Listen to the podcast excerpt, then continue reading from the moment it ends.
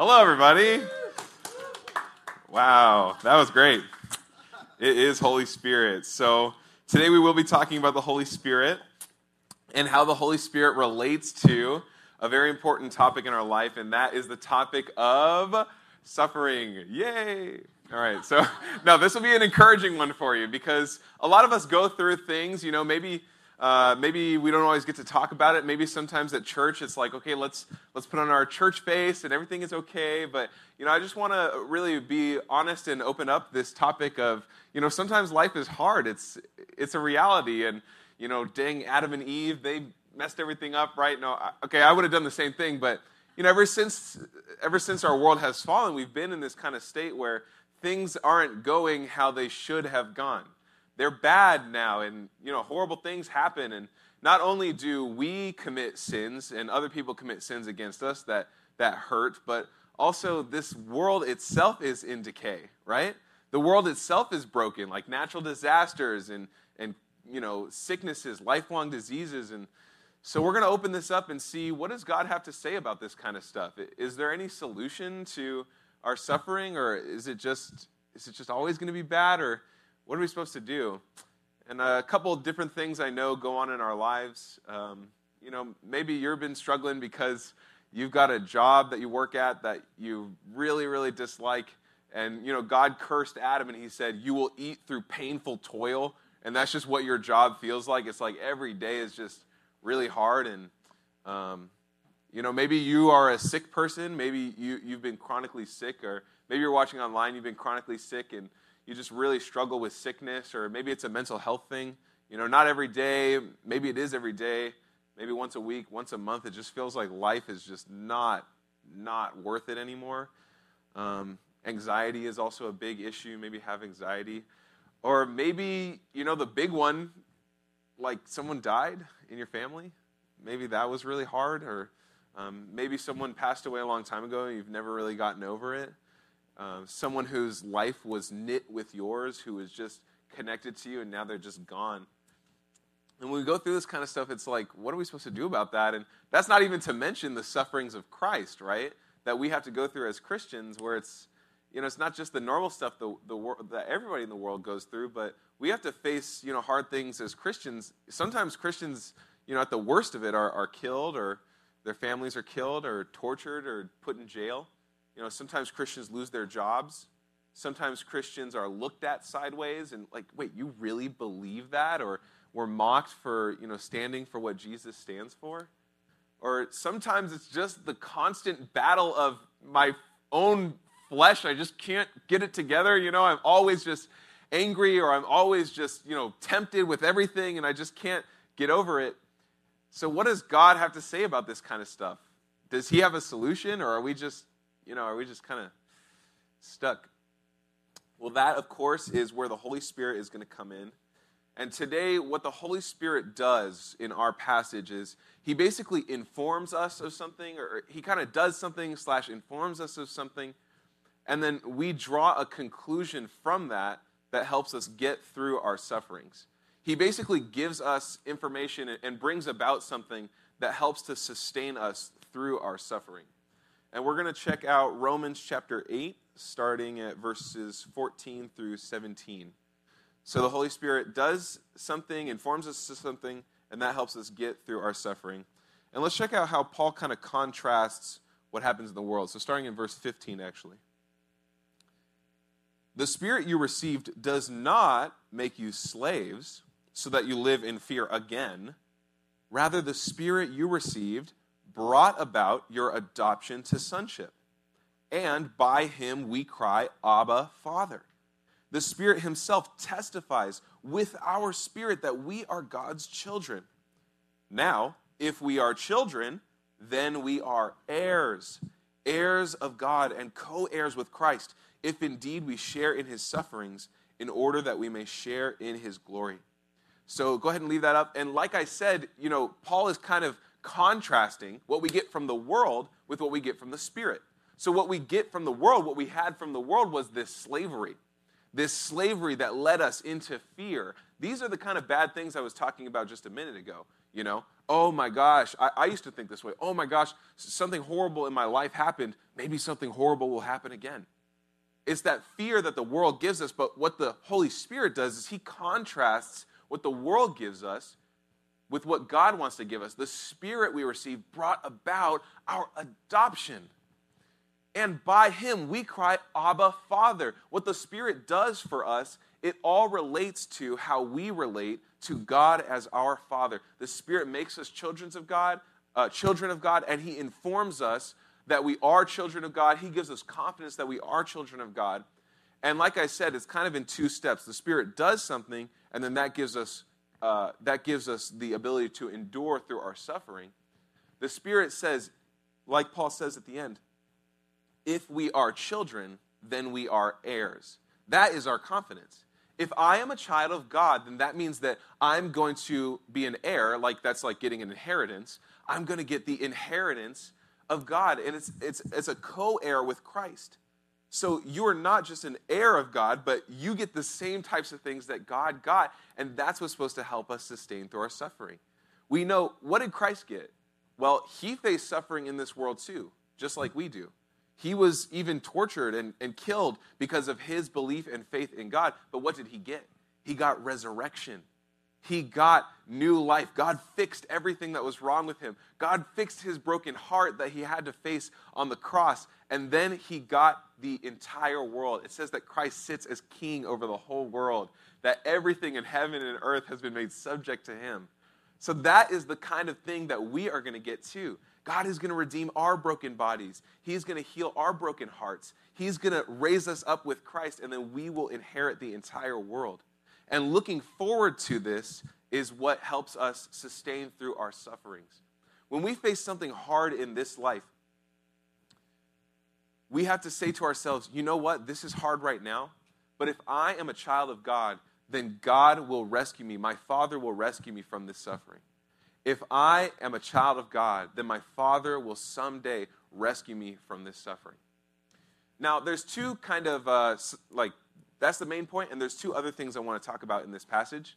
So, ladies, you'll see there it says it brings about our adoption to sonship, all right? But that does not exclude you. Um, rather, Paul is making a theological point by saying that we're brought into our adoption to sonship, because in this culture, only the male sons received an inheritance.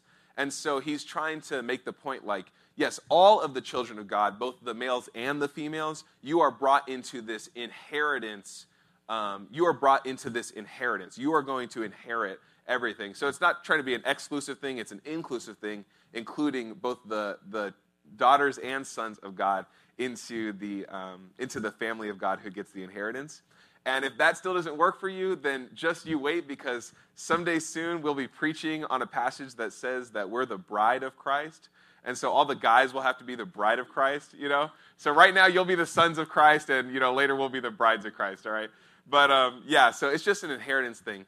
And then the second thing I want to note is that it says that we, basically, the Spirit is supposed to give us confidence that we are God's children. And that is the thing that we base our hope on.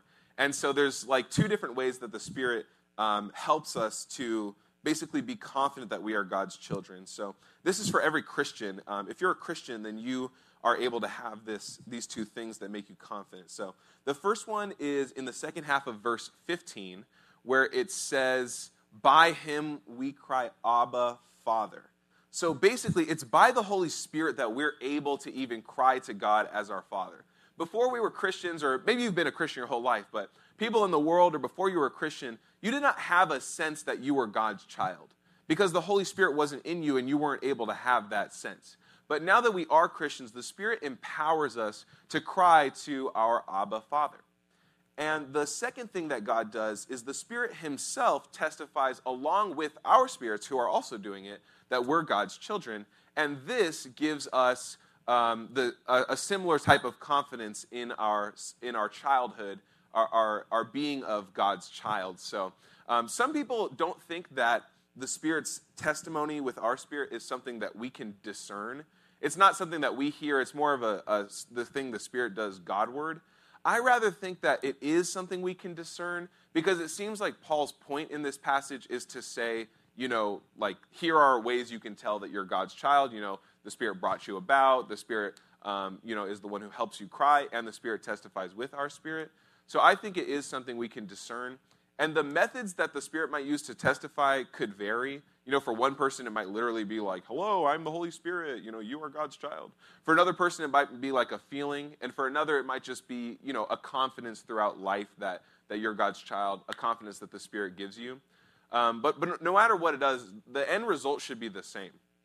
The end result should be an inward confidence that you are God's child. That if anyone asked you, like, hey, you know, is God your father? you would be able to say, Yes, I know him. I know that God is my father. I know that I know that I'm God's child. And that might be different from someone who's not a Christian. Like, I was asking this lady the other day, like, do you know God? And she was like, I know about God, but I don't know if I know him. And that's kind of the difference. The Spirit gives us this confidence where we know God, we really, really know him. And again, the whole point of this information that we are God's children is because it's supposed to sustain us through the hard times. We're supposed to know, yes, I am God's child. And if I am God's child, then God will rescue me from my suffering. And Paul goes into this more in the next section. So let's check that out. And then I got a really, really cool example for you. So we're going to start in verse 18, and then we're going to skip to 23. So Again, look for how Paul contrasts our suffering with what the Spirit does. I consider that our present sufferings are not worth comparing with the glory that will be revealed in us. Now to verse 23. Not only so, but we ourselves who have the first fruits of the Spirit, we groan inwardly as we wait eagerly for our adoption to sonship, the redemption of our bodies. For in this hope we were saved. But hope that is seen is no hope at all because who hopes for what they already have? But if we hope for what we do not have, we wait for it patiently. So Paul says, yes, our current sufferings, they are sufferings, but compared to the glory that we will receive, this is nothing.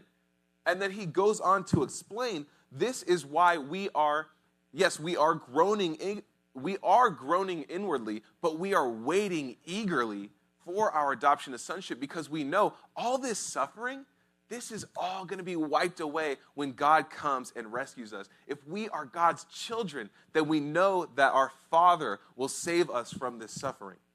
And that's what he is talking about at the end, too the hope. He's basically saying, that, that's a little bit confusing, but he's basically saying if we already had what, we were, what we're going to have, well, it wouldn't really be hope because you'd already have it. It's like the, this sermon, you know, like, oh, I hope I write my sermon. Like, it's already written, you know? Or is it? No, just kidding. It's already written, right? It's like, oh, I hope I, I hope I, I hope I have my Bible. I already have it. But what Paul's saying is, no, no, no. We don't have it yet, but that's why we're still hoping for it. That's why we're still eagerly awaiting our adoption to sonship, the redemption of our bodies, because someday soon it's going to come, and the con- and that hope is the contrast to our current sufferings. Now, Paul does something interesting in this passage, and it's what theologians refer to as the already but not yet of salvation. Because earlier in the passage, he said, the Spirit brought about, past tense, your adoption to sonship. But in this section, he says, we eagerly await our adoption to sonship. So which one is it? Well, like I said, it's the already but not yet. We are already brought about into sonship or into uh, you know the inheritance being a child of god. And yet at the same time it's like we don't have the fullness of what we will have when uh, you know either we pass away or christ returns. We don't really have everything we'll have. And this is a really cool example from real life. This is happening right now uh, a really cool example that helps to illustrate this. So we have some family friends and they are currently adopting a little girl from china. And they the way the adoption process works is it's really long. And so there's a bunch of different steps you need to go through before it's finally finalized. But the period that they're in right now the step they're in right now is they have been chosen to be this little girl's uh, parents. And she has been you know officially chosen to be their daughter And so that's set. Like, you know, they can't swap them out anymore for different parents, and they're not going to swap out the little girl for a different little girl or little boy. And so that's totally set. And something really cool happened. They actually went to China to visit her. And while they were there, it was really sweet. And she was actually already calling them mom and dad, right? And I don't, I don't know about this part, but I think they were calling her daughter too. And so it's like, yes, they are together, they're a family but because of the adoption process, they actually went back home. And she stayed in China because the whole thing isn't completely finished yet. But this kind of illustrates the already but not yet of our situation, too. For this little girl, she already has a mommy and daddy who love her. She's already got to meet them, to hug them, you know, maybe to pray with them and stuff. And so she knows, oh, someone out there loves me. Someone's going to come get me. But at the same time, it's like, it's not the fullness right? It's not like she's in their arms every day and sleeping in the same house and, you know, can, can be there with them. But the difference is, but there's a huge difference between her situation now and her situation before they had been chosen and she had been chosen. So, you know, I don't really know this little girl. Like, I didn't interview her, but we can just imagine, you know, being an orphan is probably pretty hard, right? And before she had been chosen, she was an orphan and she didn't know if she would ever be adopted. She didn't have a mommy and daddy out there who she knew someday she's gonna, they're going to come get me. All she had was, well, I'm an orphan, and when bad things happen to me, it's like, I guess it just piles on top. You know, my, my parents, uh, you know, we don't know the situation, but they gave me up for whatever reason. And now I'm here in this orphanage. And I've been here for 11 years. And, you know, I'm, I'm struggling maybe with school or I'm struggling with friends or maybe there's a bully or you know maybe you know I'm being abused or something like that. And it's like, well, I don't I don't really have any hope. But the difference now when she has her parents is she actually has something she can look forward to because she knows I might be struggling now, but I have a mommy and daddy and they are going to come save me from this suffering. It makes a world of difference before and after because now she actually has something that she can look forward to that sustains her through the hard times that she's going through now. And that's the same situation that we're in too. It's true, we do not yet have all that we will have with God, but we have Him as our Father, and we have the knowledge that someday He's going to come save us from our sufferings. So when you're going through something, you can remind yourself, I'm a child of God, and if I am a child of God, then my Father will soon rescue me from these sufferings. If I am a child of God, then my Father will soon rescue me from these sufferings. Okay, you could take those verses down. So now we're going to talk about how to apply this to our lives because it can be a little bit theoretical, like I'm a child of God and therefore I will be saved. Um, but I've actually found that in hard moments, in moments of suffering, this can give you great confidence and great sustaining through that suffering because you know, you know what, this is hard right now, but someday my Father is going to rescue me from this. So there's one group of people who I want to apply this to, and this is the group of people in this room who you know this sermon is for you because you have been struggling. You know this sermon is for you because you have been suffering. Maybe there's something you've been suffering with in secret for a long, long time. Maybe there's something recently that happened that's just been a struggle. Or maybe it's feeling like life is just piling on top. You know, anyone online who life is just piling on top of you, you just feel like you cannot, cannot get a break. This sermon is for you. This sermon is for you to say, I know you're really struggling right now, but guess what? You have a father who's going to rescue you from all of the suffering in this world one day. And so when you are going through the hard times, when maybe you're feeling that, that deep depression, maybe you're feeling like you don't want to go on, maybe you're feeling a great loss in your life because you know someone you love passed away, I want this to be an encouragement to you. If you are a child of God, then God will someday rescue you from this suffering. Um, I had an experience in my life that was really, really hard, and many of you already know about this, but when I was 13, my dad actually died in a motorcycle crash. And that was so hard. And the reason why it was super hard is because, I mean, obviously, you know, he passed away, but it's because it can never be fixed. You know what I mean? Like some things in life, it's like, oh, I stubbed my toe, you know, it's all good, it'll feel better later, right? But this situation, it can never, ever be fixed. And so, in my 13 year old sinner brain, I didn't know what to do. And so, I just did things that made me feel happy, you know? And that was sinful things, not good things. And so, I dove into that. But that didn't fix anything for me because that cannot fix anything. You know, doing all the bad things I was doing, that wasn't going to bring my dad back. It wasn't going to heal my broken heart. It wasn't going to make me stop hating myself, right? It was just, it wasn't going to fix anything. And it wasn't until I actually came to Jesus and was and attained uh, through His Word and through His promises and through His Spirit. It wasn't until I came to Jesus and attained this eternal perspective that I was able to actually find healing uh, in this area of my life because it can't be fixed here, but God's going to fix it someday, right? And you know, I don't know if my dad's in heaven. You know, people say he was a Christian, so that's great. You know, maybe he's there. But if even if not, I know my Father has the power. My heavenly Father has the power to heal up every wound inside of me, to fix every problem I've ever had. And that's the same thing that your heavenly Father can do for you if you are one of those people who are just in deep, deep suffering. Look forward to the future and know if you are God's child, then He will rescue you from your suffering. This sermon is also for the people who say, you know what, that's good, but I feel like my life is pretty good. You know, and that's great. Like, for me, my life is swell, you know? I'm doing well right now. I got a wonderful wife. I have, you know, jobs that pay well and are easy. You know, it's like, come on, this is, I'm living it up. And maybe that's you, or, or maybe you're a young person and you're like, I don't know, I don't have that much life experience. You know, both my parents are alive, you know, I'm all good. Uh, this is also for you too, because everybody, no matter what you live like, no matter what you go through, you have some form of suffering in your life. And this can be applied even to that. You know, I made a joke about stubbing my toe, but you realize in the Garden of Eden, they didn't stub their toes. Or maybe they did, but it didn't hurt, right? You realize in heaven, they're not, we're not going to stub our toes. You realize, you know, maybe, maybe you got homework that you just hate, huh? You got homework and you're just like, man, I hate doing my homework. Well, you realize in heaven, you won't hate working. It won't be like, oh my gosh, I'm pulling my hair out. Or maybe, you know, you, you got, you know, some road rage. You know, in heaven, there won't even be roads. No, I'm just kidding. But there won't be any road rage. God is going to make all that better too. And so, even in these small things, it's good to remind yourself in heaven, when God rescues me from this, this will not happen. And that's good for two reasons. The first reason is because it gives you a heavenly perspective on life. Even if it's something small, it's good to remind yourself no, no, no, something is bigger than this.